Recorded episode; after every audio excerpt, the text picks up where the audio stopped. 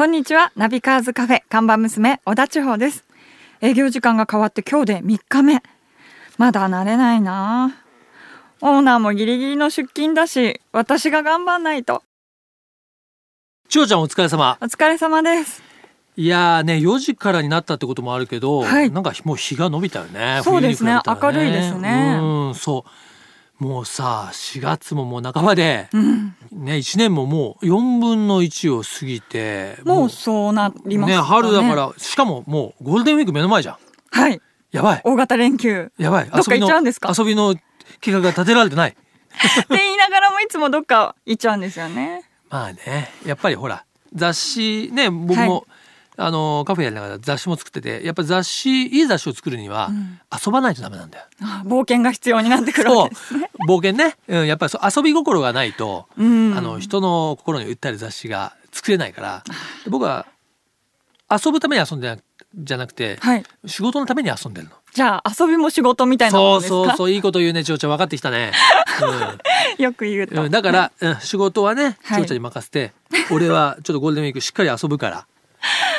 よろしく頼むよ。分かりました、うん、はいということでじゃあねあでもこんなこと言ってもリスナーの人になんか本当にあの好感度下がっちゃう本当に、ええちゃんと仕事もしてますからね。そうですね。はい。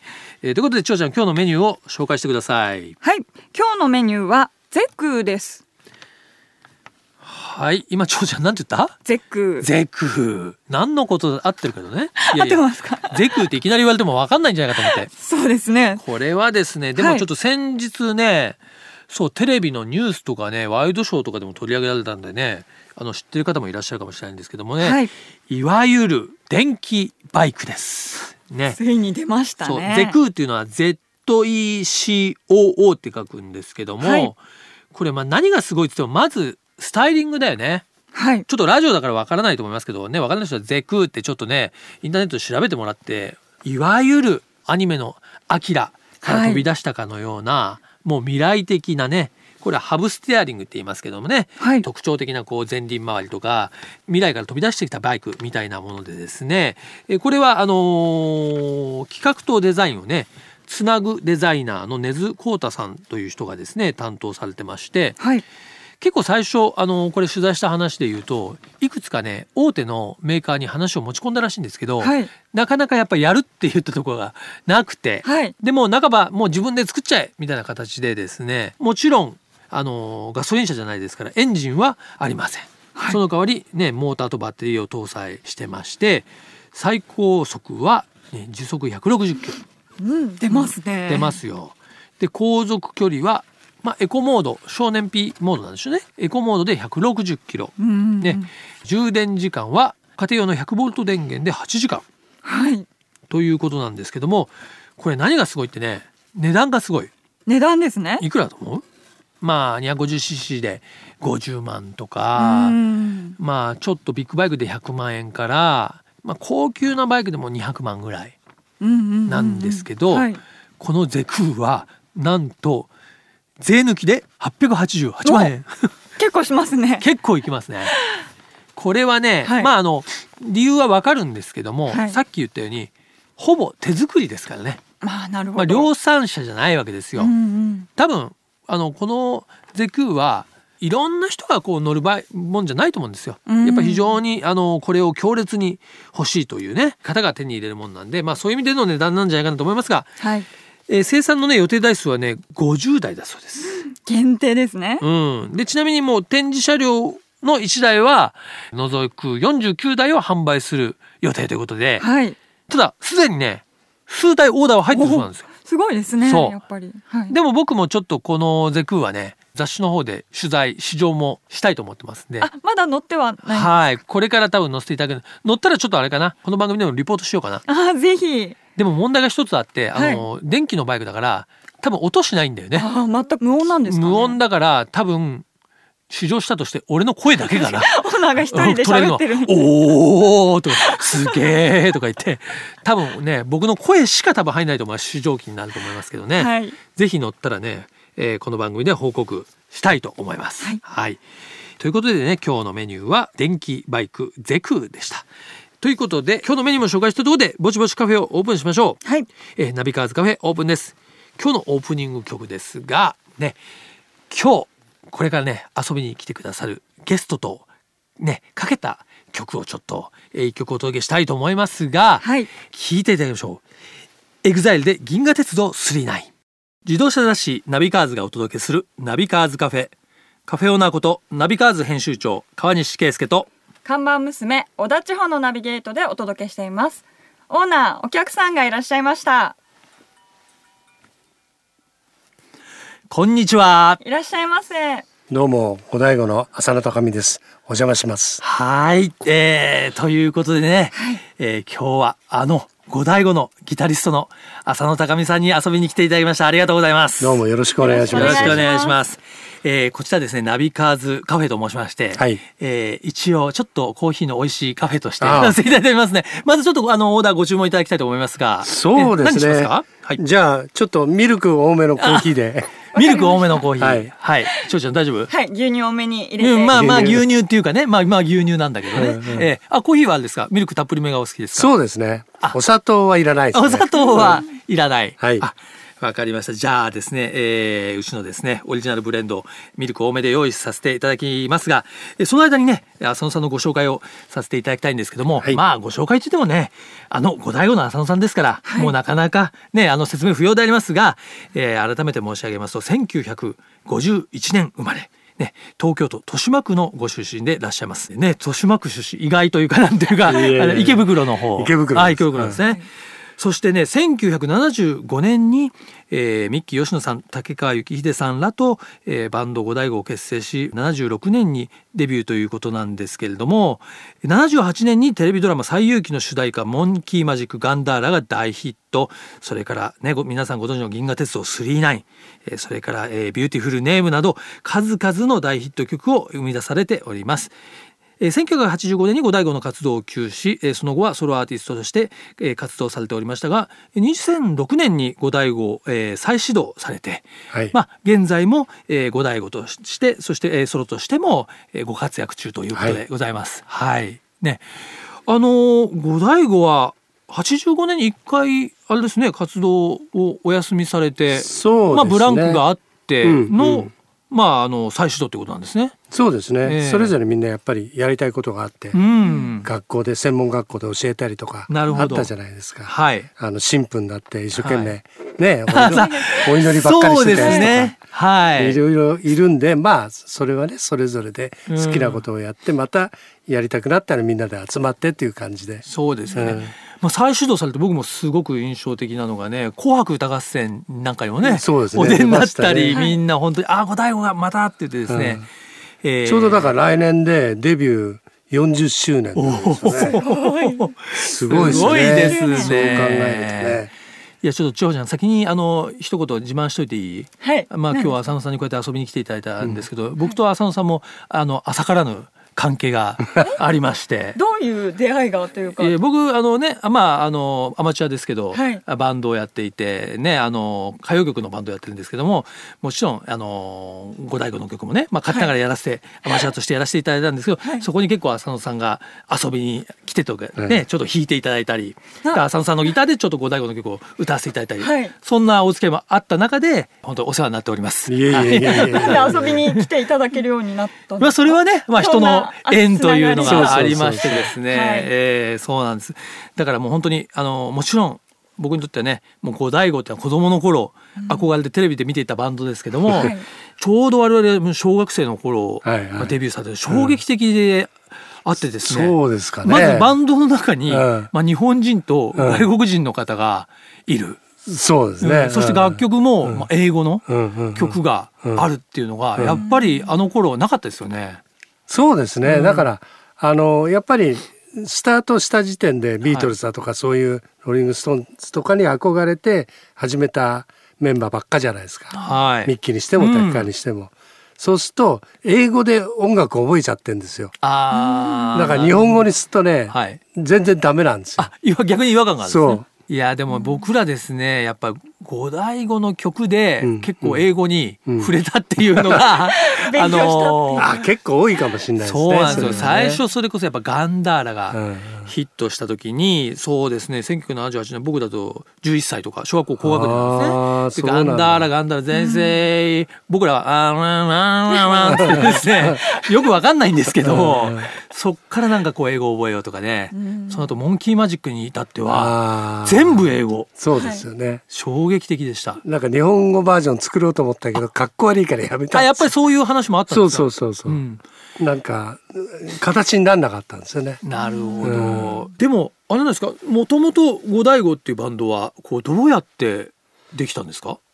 そうですね。だからミッキー吉野がそのアメリカのバークリーに行ってて、は4年のその大学のあれをはい。3年で帰ってくるんですよ。これがまた面白いんですよ。学長さんにね、うん。説得して、はい。今の日本にはうん。この今アメリカのポップが必要だから、おうもう今日にでも帰って、日本でそれをあの発表しなきゃいけないって、そうなんですか、3年ぐらいで帰ってくるんですまあ、よ。バークリーって言えばね音楽そうそうそう。院として有名ですよね。うん。だからちょうどエアロスミスとか、はい。あの人たちがまだアマチュアでうん。ボストンでやってる時代ですよ。なるほど、うん。それをもう日本にも伝えなきゃといそうそうそうそう。使命感に駆られて。帰ってきて、うん。でスティーブ・フォックスってベースのはい。2人で帰ってくるんですよ。はい。だスティーブもバークリーで行ってたんですよ。そこの出会いですね。で行ってて帰ってきてでメンバーをあとドラムとうんギターを探してうん。やろうということで,、それでとりあえず僕のとこ電話あったんですよ。はい。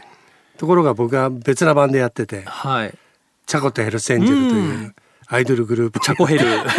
アイドルグループ。あそうそうアイドルグループ出身です。それがもうすぐ終わるからちょっと待ってて。っつって、もうすぐ終わる。そうそうそう。もうすぐ終わるんだったんだ。半年か1年ぐらい待ってもらって、うん。はい。その代わりその間に別のギターの人が入っててもらうん。ってでドラムはあの原田友人っつって、はいあのミッキー・カーチスとサムライっていうはいグループがあったんですよ、うん当時そこのあのドラムの原田友人を呼んで、はい。で初代のミッキー吉のグループを作ったんですよ。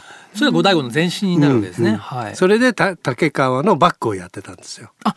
なるほど、うん。竹川さんどっちかというとソロボーカリストで。あって、うん。そのバックがまあ三木吉のグループみたいな。そうそうそうそう。あそういう話だったんですね。うん。でまあ面倒くさいから一緒になりましょうっつって、うん。で五大悟って名前にしちゃったんです。なるほど、うん。そうやって生まれたんですね。そうですね。いろいろまあ、うんで結構いきなりヒットしちゃったんですか？いやいやいや4年3年か4年ぐらいヒットしなかったんですよずっと。そういう時代があったんですね。うん。だからこのちょうどデビューした、えー76年ですか。はいこれが僕の「サラダガール」でデビューしたんですけどはい。それから8年だから4年ぐらいうん。あ 2, 2年に二はなってるけど、はいうん実際は結局は34年三四年は売れてないんですよね。うんうんでまあガンダーラ西遊記でこうドーンそうそうとくるわけでだからすね。ピークは79年から80年ですから、はい。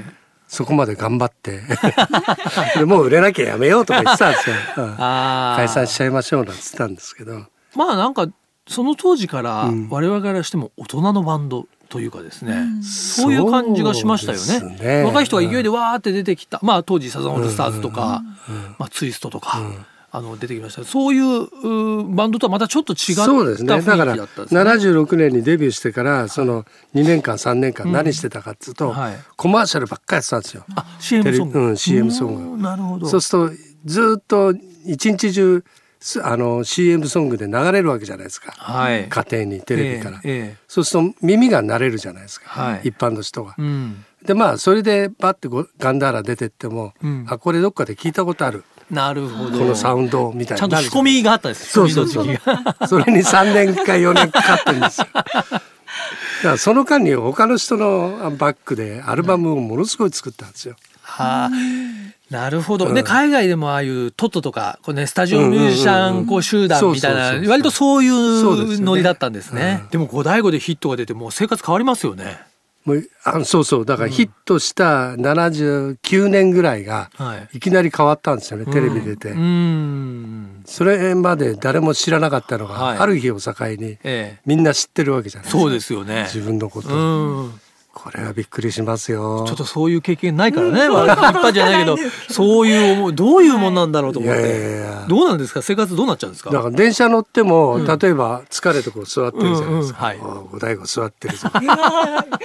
ミッキーさんだとねその外国人たちお二人はもう目立ちますよね、目立ちますよ。すぐ五大悟。悟だって分かっちゃいますからねバレちゃう。うん。うんそれでなんか目立つようになってあのテレビ局とかはい。からハイヤーで迎えに来るようになって、なるほど。まあね、そんなあの本当に五大悟でですね、もう大ヒットされたね、それで浅野さんなんですけども、えまあね今はまたね再始動されて、まあ五大悟としてライブあるあるいは個人として五大悟ね、まあライブを精力的にされていて、そうですね。ね、間もなくあるんですよね、今年も。はい。はい、4月の29日には大阪の新歌舞伎座あはい。りまして、それから5月の9日10日は名古屋のブルーノートで 2days もはい。あるということですけども、これはもうあれですか？いわゆる五大悟のもうなんていうヒット曲が聴けるというかそういうライブなんですかね。そうですねはい。だからあのなぜ五大悟が急に増えたかっていうと、はいこれがまた面白い話で 今まではドラムのトミー・スナイダーっていうのがフランスにいたんですよ。はい、はいそうですよね。はいうんそれがフランスがあんまり景気が良くないからってことで 引き上げて日本に戻ってきたと。なるほど、そうすると活動し,、まあ、しやすくなるといそうそうそうそうあ今までは活動のためにあのトミーさんもフランスから来なきゃいけなかった。うん来なきゃいけない。お往復100万ぐらいかかるんですよ飛行機代が。ですよね。うん。だからうん面倒くさいじゃないですか来たらバッてとりとりあえずうんたくさんやってまた帰っちゃうわけです。はいはい。でももうずっと日本にいるってことで、うんじゃあもうどんどんやりましょうってことで。う んじゃあますます五大悟の活動ね、すごくアクティブになってくるっていそうねうわけですよね。えー本当にお忙しい浅野さんなんですけども今週はね遊びに来ていただきまして、はいえー本当ありがとうございます。ありがとうございますね間もなくあの実はね、はい浅野さんのご自身のアルバムのリリースもまああるというそうですねことでして、はいこれが何日になります？もう本当すぐですよね。えっと22日ですね。じゃあもう数日後ですね。はいはい。こちらはあのあれですね五大悟の曲を浅野さんがアコースティックギターでカバーしている。もうシリーズ化してて、はいボリューム1から始まって今ボリューム7になってますね。なるほど、ね。いやちょっとねそのアルバムのお話も伺いたいんですけどもこちらナビカーズカフェですね、はい営業時間が、えー、毎週30分しかやってないというですね、えーすごいすごいカフェですね。そうなんです。えー贅沢な。えーでちょっとそろそろお時間になってしまいましてですね、ちょっとそのねアルバムの話が伺えなかったんであの浅野さん大変ご足労なんですけど来週もですね、はい。カフェにちょっとお茶を飲みに来てもちろんもちろん喜んで。いただければというふうに思います、じゃあ来週ちょっとね、はい。そのアルバムの話もはい。伺いたいなというふうに思います。ということでこのねナビカーズカフェは遊びに来ていただいたゲストの方にですね、えー毎回まああのおすすめのドライブソングですとかリクエストをいただいてるんですが、まあ、今日はね浅野さんゲストですからやはりちょっと五代五の曲が聞きたいなというふうに思うんですが、よろしいでしょうか？ぜひぜひよろしくお願いします。ね。浅野さんの方からリクエストというのも変ですけども。何をそうですね。やっぱね、りね皆さんがよくご存知の、はい。えー、1978 1年年ですか。のはい。のヒット曲はい。ガンダーラにしましょうね。ギターのイントロからね、そうですね。始まりますからね、はい。はい。まさに浅野さんが弾かれてるね、はい。えわかりました。ではね、えー、五代五のガンダーラを聞きながら今日はですね、ゲストの浅野さんお別れしたいと思います。また来週もよろしくお願いします、はありがとうございました。ありがとうございます。続いては月替わりで情報をお届けするマンスリーナビ。僕川西が編集長を務める雑誌ナビカーズ元ナビそしてバイシクルナビからよりすぐった情報をお届けしていきます。今週はゴールデンウィーク目前ドライブまたはツーリングで行きたいカフェと題してこちらのお店を紹介したいと思います。東京都内にカフェをオープンして11年。バイク好き車好きの人だったら知ってる人も多いんじゃないでしょうか。カフェスーパーレーサーです。はい。ね、お店の名前からしてバイク好き車好きが集まりそうな感じなんですけど長ちゃん行ったことある？私ないんですよ。ないんだね、はい。僕はもう常連と言ってもいいですよ。あ常連客ね。はい、もうオープンした頃からねあの結構行ってまして、はい。えー芝浦のねレインボーブリッジの,、はい。そのたもとの近くにあるんですけど、まあ、ちょっとねあの辺倉庫街っていう感じなんですね。その古いビルをの1階を改装して、えーちょっとガレージっぽい雰囲気もあるねカフェなんですけど、はい。お店のコンセプトはねこう仕事が終わってからのこう自由な時間やちょっとした空き時間に大人が愛車に乗って行くことができる居心地の良いカフェということでやっぱりね僕もそうだね夜行くことが多いかなえーよく通るんですけど全然、そう。だからねパッと言ってもわからないわけそこがまたいいるまあそういう意味ではいい意味での大人のね隠れ家あるいはたまり場って感じなんですけど、結構あれですよ映画とかねドラマとかねそういうロケでも使われてるかな、そうなんですね、うん。まあ雰囲気がねあるあるんだよね本当に。ううん。んちょっとオイルの匂いのするカフェということで。いいですね、でもちろんねあの、はい。お料理も結構美味しくてね。実はあの平日なんかの昼間ははい。ランチもやってて、うん。だからその時はまあナポリタンとか、うん。そういうポークカレーとかねビーフストロガノフとか、うんいいね。結構がっつり系メニューがあるんではい。小田さんもあ私も満足していただける、はい、えーがっつり系メニューがあります。時々ねあのお店にバイクが展示してあったり、はい。そういうバイクのまあ試乗会や発表会なんかも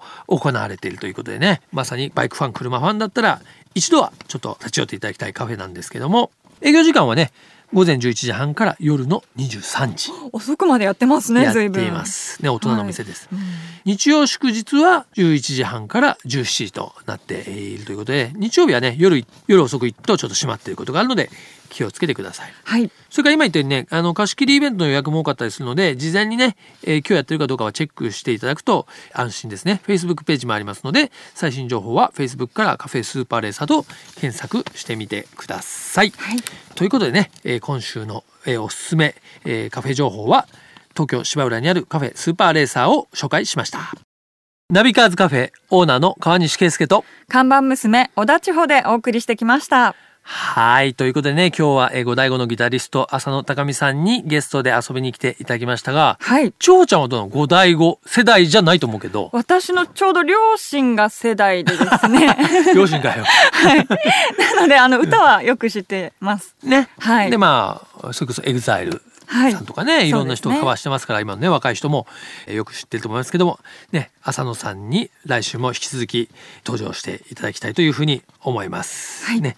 ということでね、このナビカーズカフェ、ね、4月から時間も変わりまして、はいまああの先日も言いましたけどねぜひ皆さんのねメッセージとかあとリクエストソングこれをいただきたいよね。はい、うんぜひお待ちしています今ねこのメールでね、えーメッセージリクエストソングを寄せてくれた方ねご紹介した方にはちょっとステッカーをねナビカーズカフェのステッカーを差し上げたいと思って今鋭意制作中なので、はい。えーぜひどしどしお送りください。お待ちしております、はい。えーアドレスの方を紹介してください。はい。アドレスはナビカーズアットマーク FM 富士 .jp navicars アットマーク FM 富士 .jp までお待ちしております。毎週日曜日午後4時からオープンする車好きが集まるカフェナビカーズカフェまた来週ですお車を運転中の皆さん安全運転でお願いしますナビカーズカフェオーナーの川西圭介と看板娘小田千穂でした。それでは皆さん楽しいドライブを来週もご来店お待ちしております。Have a good coffee and drive!